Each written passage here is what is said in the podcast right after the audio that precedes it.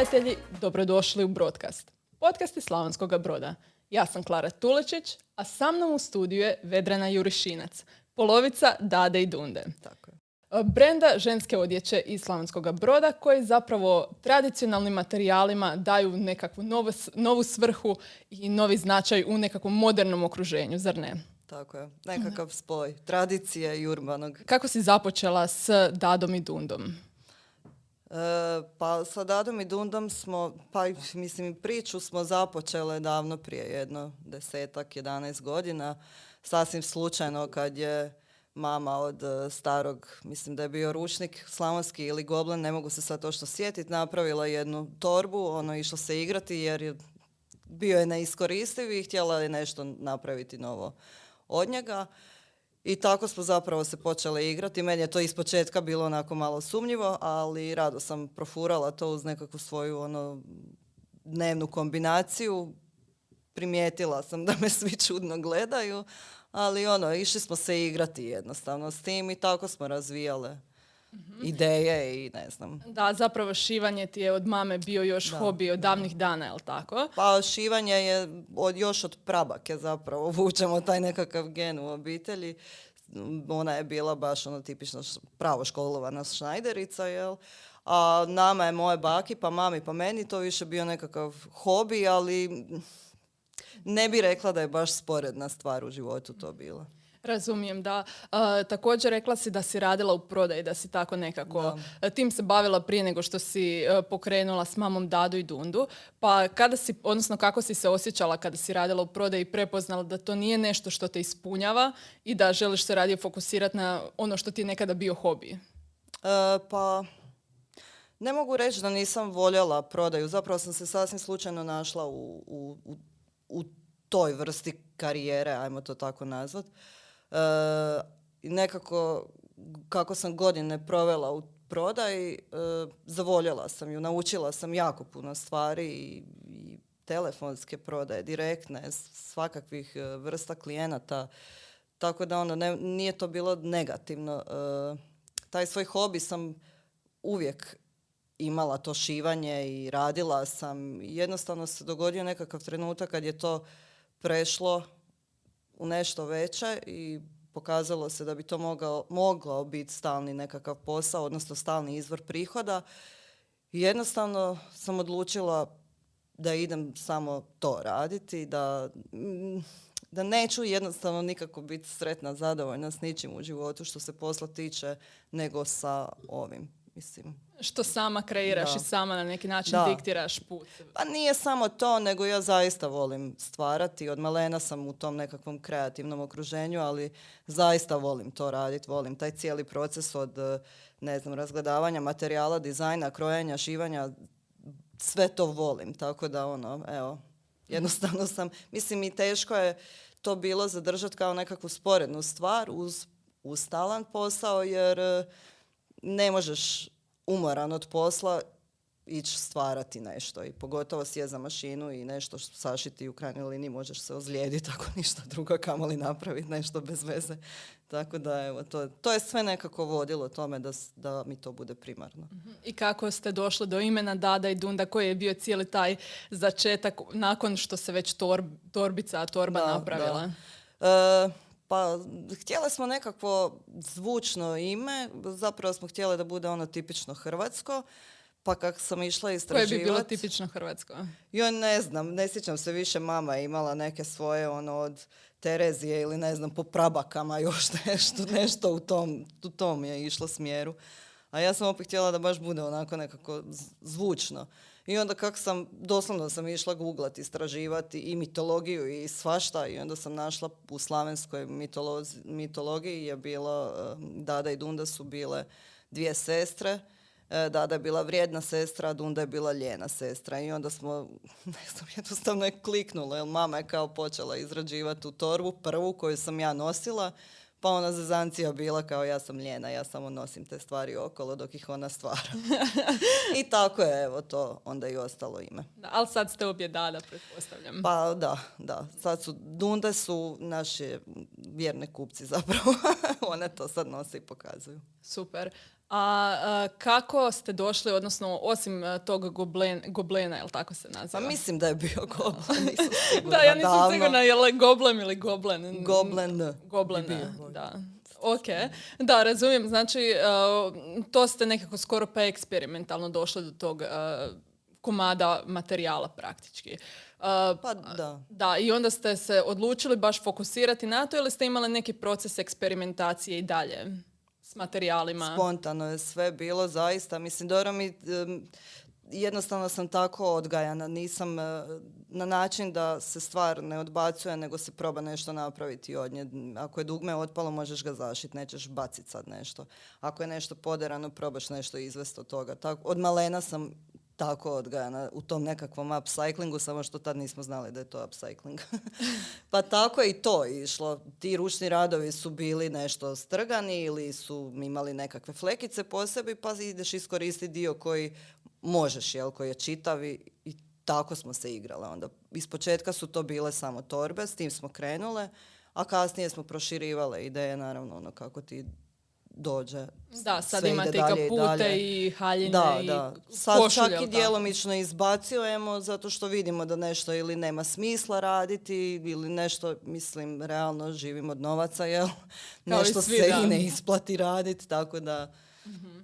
Dobro, a kako ste uopće nalazile te materijale. Pretpostavljam da ono e, nema neiscrpna zaliha tradicionalnih materijala. Pa nema, da. E, pa krenule smo od naših, što je bilo u obitelji i radile smo onda stvari samo za sebe, jel? što se tiče haljina i toga, to smo radile za sebe, jer ne znam, ostalo je od bake nekakve posteljine, stojnaka, šlinganih, ovo ono, nećemo to koristiti. Ideš napraviti nešto tipa haljinu, suknju, što evo dan danas nosim, ono, ima nekakvu vrijednost, imaš, nosiš uspomenu, nisi bacio, odbacio, evo i tako, tako smo se vodile. E, pa onda su drugi to počeli primjećivati, pa joj imam ti ja ovoga, pa ili da meni nešto napravi, iako ono ne radimo po narudžbi, ali ono, ajde daj, daj nam ovo, pa rodbina nam je donosila, a sad i otkupljujemo normalno, ima ljudi koji, ne znam, dosta ih odlazi van, ne nose to sa sobom, ostave si nešto za uspomenu, ovo ostalo onda ili prodaju. Bitno je da se ne baci. Bitno je sve spasiti. da, rekla si zapravo da ljudi su na neki način zaboravili te e, tradicionalne materijale, tradicionalne komade, poput uh, i sama kažeš posteljina, stolnjaci i tako dalje. I koliko je tebi zapravo važna ta upravo prenamjena, prenamjena tih materijala? Pa ono što sam ja primijetila, točno u jednom trenutku se dogodio nekakav prekid kada je to sve postalo demode, kada se ono to počelo spremati u ormare i kuću s tim i bacat čak.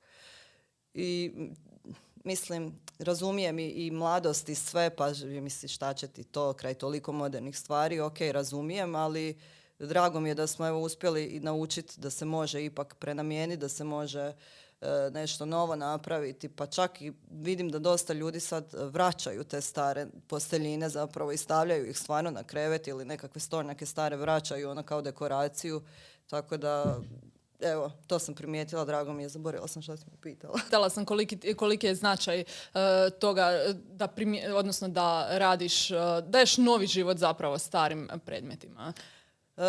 pa ja mislim da je tradicija u stvari u svakom narodu jako bitna, jer tu nekako sve polazi. Ima nekakvu jačinu i ako ju počneš odbacivati, onda nekako gubiš, kao kad osoba gubi sebe, tako i taj cijeli narod onda gubi tu nekakvu težinu, ajmo to reći.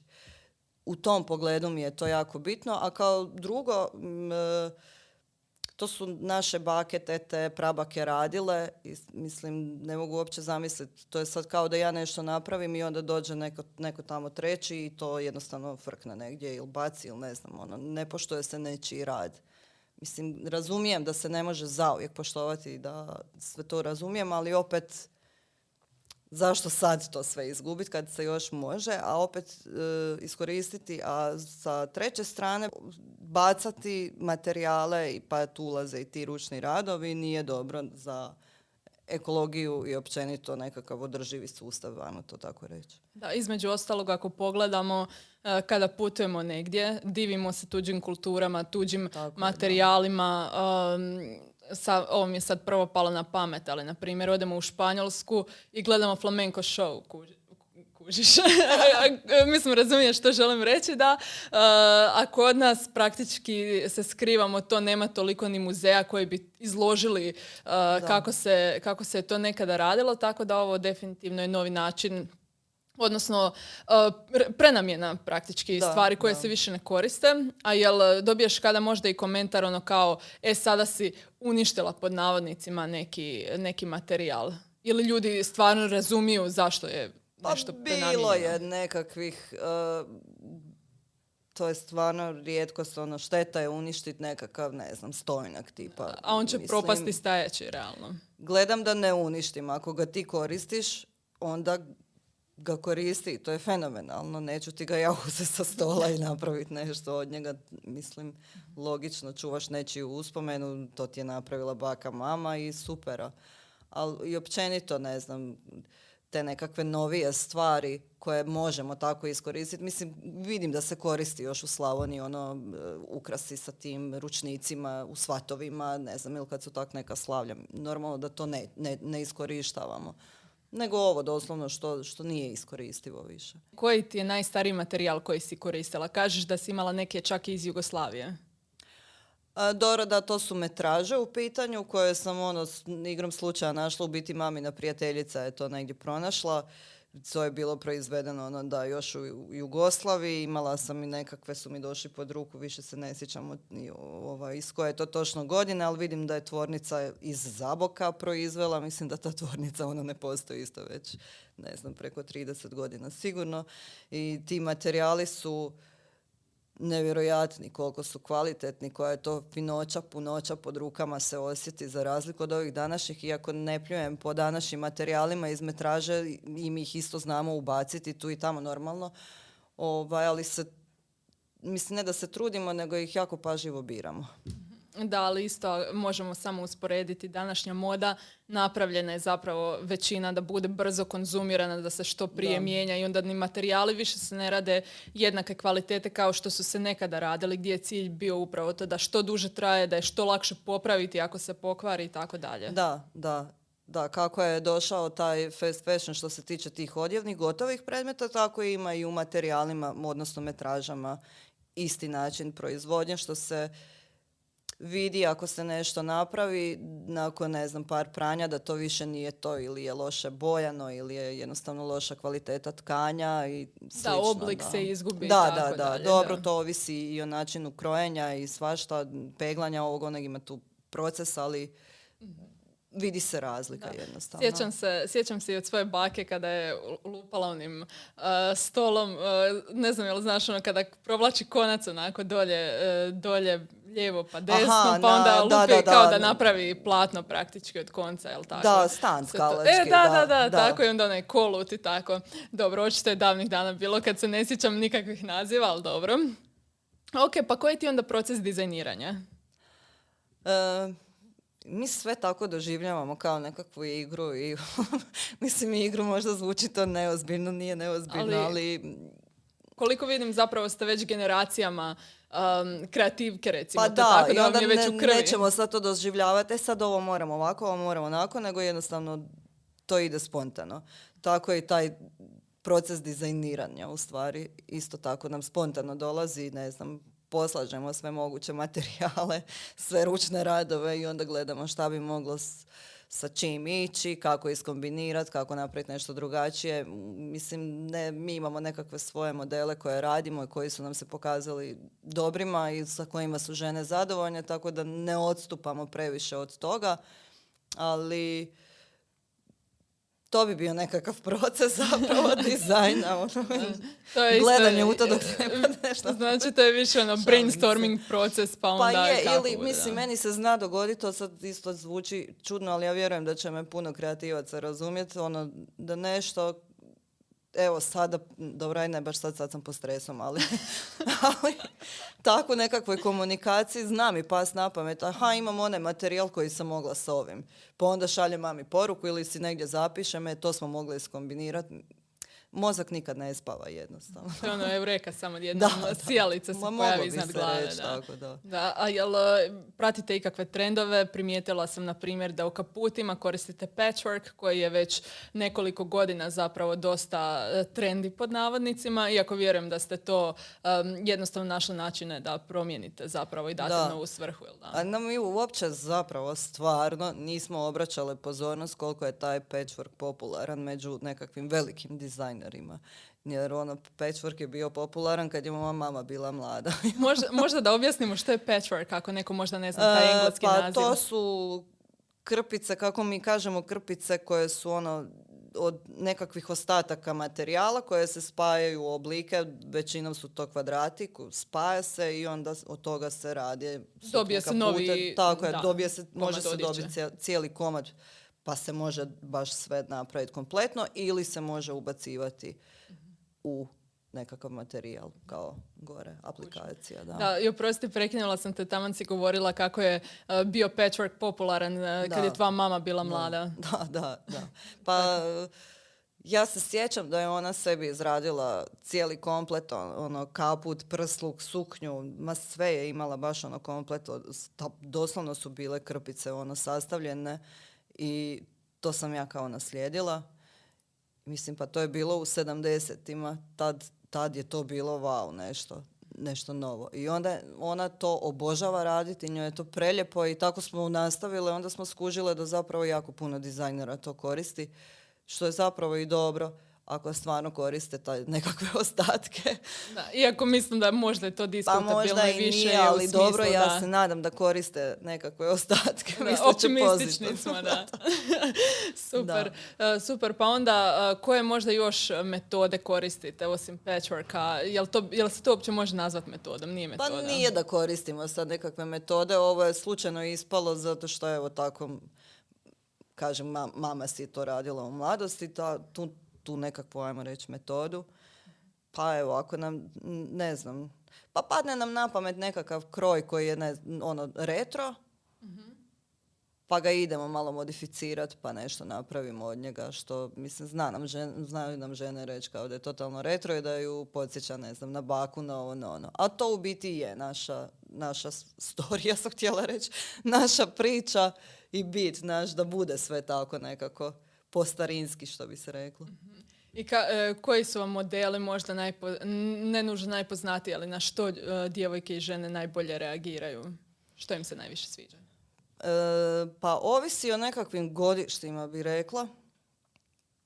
Ali jedna osoba mi je rekla da su naše haljine u biti prepoznatljivog modela. Ono kad vidiš to znaš da je Dada i Dunda. Ja to nisam ni znala. Ono, tako dobijem informacije od drugih ljudi. Tako da evo a sve su nam u tom nekakvom sličnom modelu. Nemamo sad, ne znam, nija sto modela, pa ti sad biraj.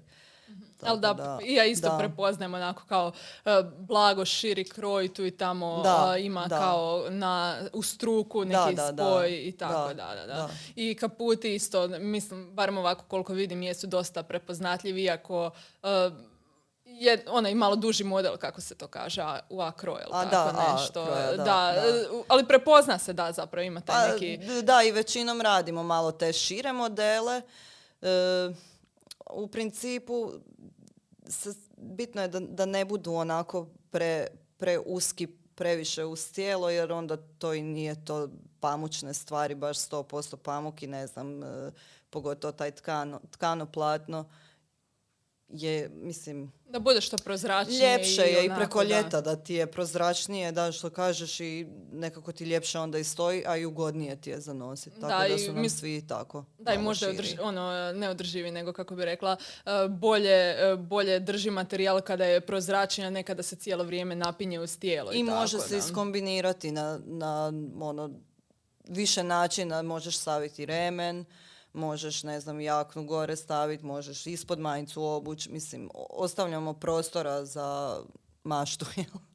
ono što je uvijek naglašavam, e, da je naš svaki komad odjeće unikat i dolazi u jednom broju. E, ne ponavljamo isti proizvod. Dobro i radi se o prenamjeni nekakvih ručnih radova, tako da je nemoguće napraviti dva, dva ista proizvoda, ali nekako smo krenule sa tom idejom da sve budu unikati, pa onda ostaćemo u, u, u tim u toj sferi, da, da, da, onda znači ni ne možete realno toliko dati prostora nekim drugim ljudima i onda doslovno ljudi znaju da si to ti napravila ili da je tvoja mama napravila i to sve, a ne neki, ne znam, sada ne pocijenjujem radnika iz Kine, ali hoću reći neko koga, neko drugi izrabljuje i da, tako da, dalje. Da, ono, da, da, da. A i ono, nekako se vodim za tim da danas su, danas su žene nekako sklone tome da a dobro sad možda zvuči to malo ružno, ali e, svi se isto oblačimo. Svi ono imamo ne, nekako, prođu, prođe deset žena, svaka druga malte ne ima barem jedan komad odjeće sličan onoj drugoj. I onda ovdje ne postoji šansa da, da imaš dvije iste da, haljine. Nećeš se, nećeš se pojaviti negdje i da još jedna osoba ima takvu haljinu. Ne mhm. znam. Mislim da je to ženama čak malo onako bitno. Stalno se novo, novo, novo i ti imaš potrebu pratiti to i onda to kupuješ i onda dođeš kući, imaš hrpetinu stvari, a nikad nemaš ništa za obuć. Ili vidiš ono, ili ono kao, joj, ovo mi je super, i onda još vidiš tri osobe u tome i onda si opet nesretan. Tako da ono, to je, jedan začarani krug. Apsolutno, da. Gdje mogu naći naši slušatelji uh, Dadu i Dundu? E, na društvenim mrežama za sada. za sada da, na Instagramu i na Facebook stranicama. E, trenutačno nemam web shop, malo još razgovaram sama sa sobom budući da su unikati u pitanju kako bi uopće napravila, osmislila taj web shop i kako bi mi ga bilo održavati. Tako da držim se ovih društvenih mreža, već svi znaju da smo tamo, tako da za sada je ok.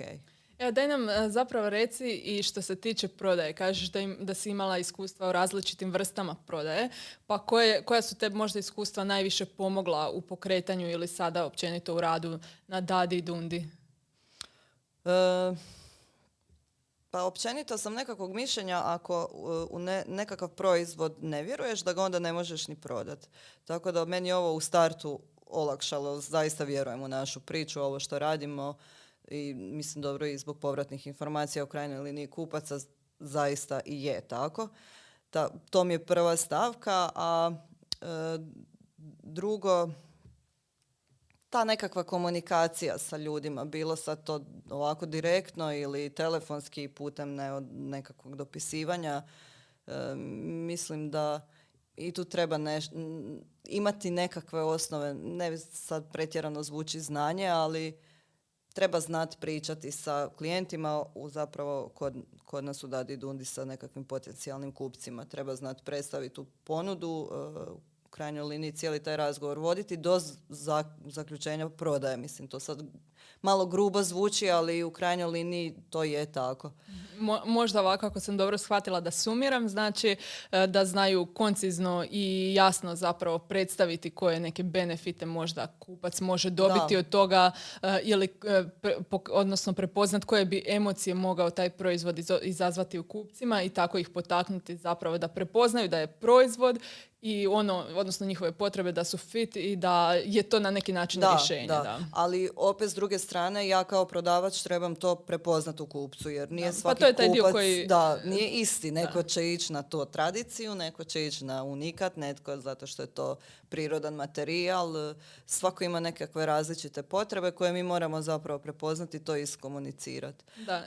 Ne znam, pa onda samo i to predstavljanje proizvoda isto to to mi isto nekako iskustvo iz prodaje dobro došlo sad i u ovom poslu. Da li to oni koji možda te kreću i slušaju ovo ili gledaju, e, ne trebaju se obeshrabriti jer to je sve iskustvo, ali tako? tako Koliko je, si imala godina iskustva u prodaji? Joj, ne znam, ne sjećam se sad.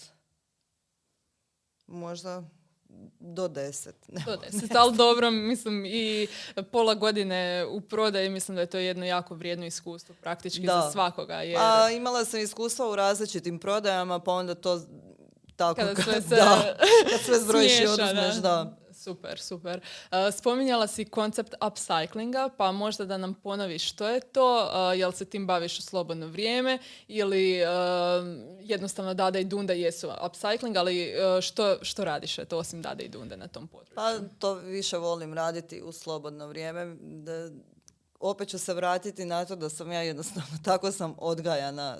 Mama mi je to usadila, to stvaranje. D- volim stvarati od eh, koje kakvih materijala koje, ne znam, su zabaciti ili su neiskoristivi, pa volim raditi nekakve ajmo reći, ne znam, dekoracije, ukrase i slično za mm, kuću, stan, ne znam, i slično.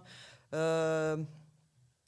nemam baš nešto pretjerano, nisam precizna u, u crtanju konkretnom, ali znam se e, dobro abstraktno izražavati.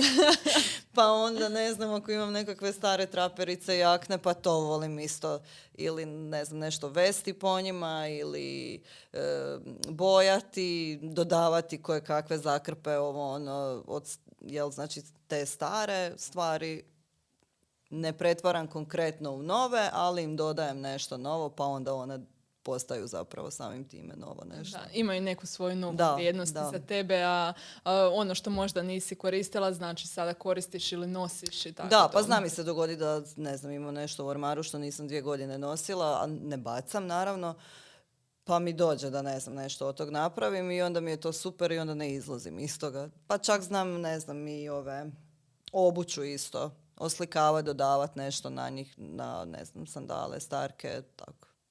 Igram se uglavnom. Da, ovako kada pričamo, djeluješ ono najtrendi osoba na svijetu, a koja se uopće ne fokusira na trendove, jer ono, uh, YouTube uh, kada pogledamo pun je upcyclinga, Da. materijala i savjeta da. kako, ne znam, uh, preobraziti neki ormar, preobraziti, jel to dobra riječ, valjda je, neki ormarić i tako dalje, uh, pa jel, znači, fokusiraš se više na odjeću ili imaš i te neke komade namještaja koje možda E, Pa i komade namještaja isto volim prenam, prenamijeniti, ne znam, ukrasiti.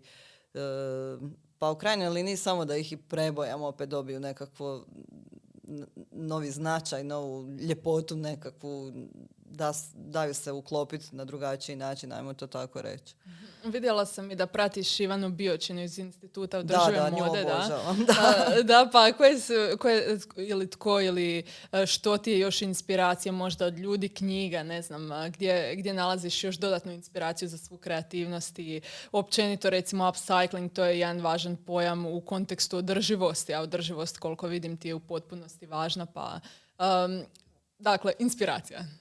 Pa osim tih nekakvih velikih žena, rekla bi što sam upoznala preko društvenih mreža, pa i samim time i Ivanu u spominjanju, e, ona je velika inspiracija za sve nas i Možda jako zašto puno- da kažeš, zato ako neko ne zna da... Zato što jako puno, je- transparentna je prije svega i dijeli, e, nesebična je, dijeli savjete što se tiče i poslovanja i kako iskoristiti nekakve materijale, kako učiti održivoj modi, kako zapravo ti sama da budeš održiva, a pogotovo što je rekla u jednom svom postu jako dobro i to mi se usjeklo u, u, u pamćenje, e, kad radiš sam za sebe, bitno je da budeš održiva sama za sebe, tako nekako je išla rečenica i to mi je baš ostalo u glavi, što zaista je jako bitno. Tako da e, ima hrpetina žena, kreativki od kojih se može jako puno naučiti i koje ćete, ne znam, ono, biti vjetar u leđa. Mislim da smo zapravo svi tamo jedna jako lijepa zajednica i, i velika podrška i da nema njih ne bi, pojedinačno ne bi svih nas ni bilo, jer prije svega smo si mi jako velika podrška, a onda, onda ono ostalo dolazi. Da, primijetila sam da sada ima ne pokretaj Major Clothes na da, društvenim da, da, mrežama, to jel moramo, tako? to ćemo sad isto, ovaj, to je planski objave. ne damo sve odjednom. Mhm. Pa ajde sad kada smo kod objava, kako planiraš objave? Relativno um, imaš i reelove uh, na Instagramu, znači snimaš videa, vidjela sam da imaš i tripoda, ono praktički imaš skoro pa opremu za snimanje Sve. sadržaja na društvenim mrežama, pa onda kaka- kakav je tvoj proces kreiranja toga? E, e, veoma kaotičan i stresan. Rekla bi. Zašto? E, ma dobro, šalim se, šalim na stranu. E, pa ja baš nisam e, nekako od planova. Ne volim planirati, aha sad moram ovo, sad moram ovo, iako veliki marketinški stručnjaci govore da se objave trebaju planirati, ja opet vjerujem svom, svojem nekakvom instinktu, intuiciji u vođenju društvenih mreža uz savjete, naravno osoba koji se razumiju više od mene u digitalni marketing, pa onda to dvoje kombiniram. Uh, jako puno pišem, što sam shvatila da mi e, dobro dođe, ne znam, i dok stvaram nešto i kad nešto radimo dizajn, pa čak i usred šivanja mi nešto padne na pamet vezano za taj proizvod konkretno i onda si to zapišem. I možda ga neću iskoristiti baš za tu priču o tom proizvodu, ali kad tad ću ga iskoristiti. I to je zapravo moj plan. Što imam e, tekice svagdje i što si sve to zapisujem kad mi nešto padne na pamet i to onda koristim za objave sad mislim nekako točno vrijeme i ne znam, dan za objavu ne držim se toga. Ali dobro, to je malo drugčije od ono kada imaš nekoliko možda brendova pod sobom koje da, moraš da, točno da, pa onda moraš, da. A, ovako, a to mi je čar. i po ljudima isto da im zapravo odgovara. Malo video, malo privatni život, malo, ne znam, konkretna objava, prodajna. I, mislim, igram se pa osluškujem zapravo. Mislim, dobro, neozbiljno reći da se igram, ali osluškujem potrebe pa onda vidim u kojem smjeru ići i tog se onda držim. Da, to je taj iskustveni dio, zar ne? Pa da, mislim u početku je to bilo strašno. Ono. Aha, sad moram nešto objaviti, moram nešto napisati. Šta ću napisati? Koju sliku staviti? Ono, ma mislim... Da, što više radiš, to ti bolje ide. Da, da. da, to svi prolaze i mislim i dan danas mi dođe blokada nekakva, ali zato kao što sam rekla, puno piše, pa onda nešto izvučem. Mhm. Osim, evo, puno tekica posvuda, e, što bi možda još savjetovala onima koji možda te kreću u ovom području ili ne nužno vezano uz šivanje odjeće, ali bilo koji taj neki kreativni smjer u životu koji može? Jednostavno da vjeruju u sebe i da krenu, da zakorače i da krenu i da jedno, puste to sve, puste prevelika analiziranja i razmišljanja i jednostavno krenu u to. Jesi se ti možda kada uhvatila u tom ciklusu analiziranja i... Da, da, pa mislim bila bi glupost da nisam. E, ne glupost, nego bi bilo ono pre ne bi to dobro Niko nije tako ono savršen da Mislim, si zacrta i krene, uvijek se dogodi malo se to da, posumnjaš u sebe, jel to je ispravno i oj bože šta je meni ovo trebalo. Mislim, to je tako normalna jedna stvar. Kad mi se prvi, ne prvi put, nego ne znam, prvih nekoliko puta dogodilo to da sam ono zastala i joj, je li je to za mene ili nije, normalno je da se bojiš, ali sad nekako ono, sama sebi kažem joj daj Vedrana molim te, ajmo dalje. Nemoj uopće da te to drži, ajmo dalje. I idem dalje i to je to. Da, ni ne možeš više drugčije realno. Pa Toliko si se da.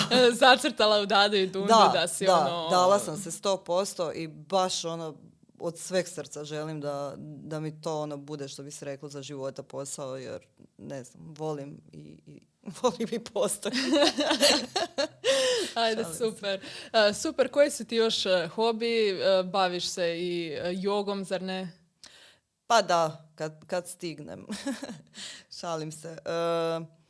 Pa zapravo sam, otkako sam počela u ovaj posao, jel, otkako radim sama za sebe, sam se naučila slušat više nego što sam se slušala prije. Pa, pa onda idem u tim smjerovima koji, ne znam, sama sebi nekako kažem. Pa ako mi se nešto još stvara, ne znam, spomenuli smo taj upcycling nekakav, u slobodno vrijeme što radim, ako, ako mi se bude u tom kreativnom svijetu, onda mi je slobodno vrijeme tu. Ako mi se čita knjiga, jel mi treba za mozak malo nešto, onda čitam knjigu. Ako mi se ništa ne radi, onda ništa ne radim. I tako to moje slobodno vrijeme ide, ne znam, yoga, ajde, to se trudim da mi bude jutarnji ritual, e, biciklizam i slušam tijelo, slušam glavu i tako se ponašam.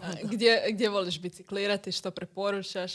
Joj, ma nisam baš toliko ovaj, stručna, kako da kažem. Pa, sad pa nešto... evo, da sada imaš bicikl gdje bi dostig, išla prvo možda se odvesti? Uh, prema Oprisavcima. Obožavam taj put, ne znam zašto. Pogotovo ovo vrijeme sad kad rode dođu, onda su mi rode, samo gledam gdje su rode, to mi je, obožavam ih pa. Je, odlično i super ih je vidjeti na cesti.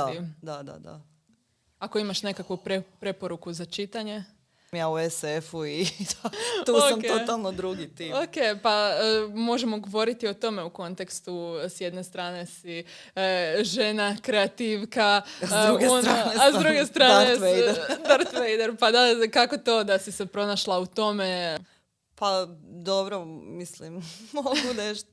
Nisam ono sad, kako da kažem, stručna. Sada mogu nešto konkretno reći, oj, to ti je tako i tako. Nije, ali to je opet nekakav ono, Da, pa kako si sebe našla u tome? Da, da. pa- maštoviti svijet, pa evo, valjda, valjda je to neka E, poveznica. Možda ti to odgovara upravo Da. uz tu nekakvu kreativnost koju materializiraš, koja je stvarna i onda Da, daješ pa jedan dobro, drugi općenito u životu ne volim kad je nešto zacrtano i konkretno. Ajmo to, mislim, dobro, konkretno možda ne, ali kad je nešto zacrtano, kad nema tu nešto da možeš malo još istraživati. Znači, si pa fluidna, evo, da, da. da, onda možda zato Super, super. pobjegnem u SF. Da, evo, e, recimo, drugi dio Dade i Dunde, da je tvoja mama ovdje, misliš li da bi ona možda imala neki drugčiji savjet e, od onoga kojeg si ti ranije spomenula?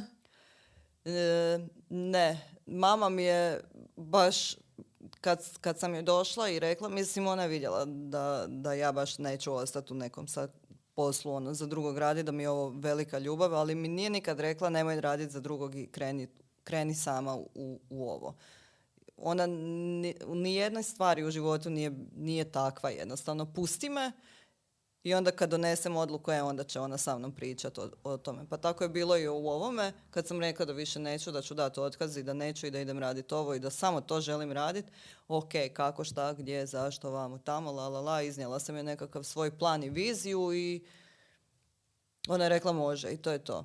Tako da ono, ne, ne vjerujem da bi sad ona još ovdje nešto mož- na ovo moje dodala ili oduzela. Ne, tu smo A jako savjetovala slične. možda nešto? Moja mama uvijek govori meni, pa vjerujem da bi to svima rekla, da budemo svoje ličnosti. Ok, da. super. Evo Vedrana, hvala ti puno. Nadam se, e, to je saznali smo puno i o e, prenamjeni tradicijskih materijala, o Dadi i Dundi, upcyclingu i zanimljivim drugim pojmovima iz svijeta mode, recimo to tako. I evo, još jednom hvala ti puno na dolasku, pozdravim mamu i hvala i vama, dragi gledatelji i slušatelji, dragi prijatelji. Vidimo se, čujemo se sljedeći utorak. Bugs.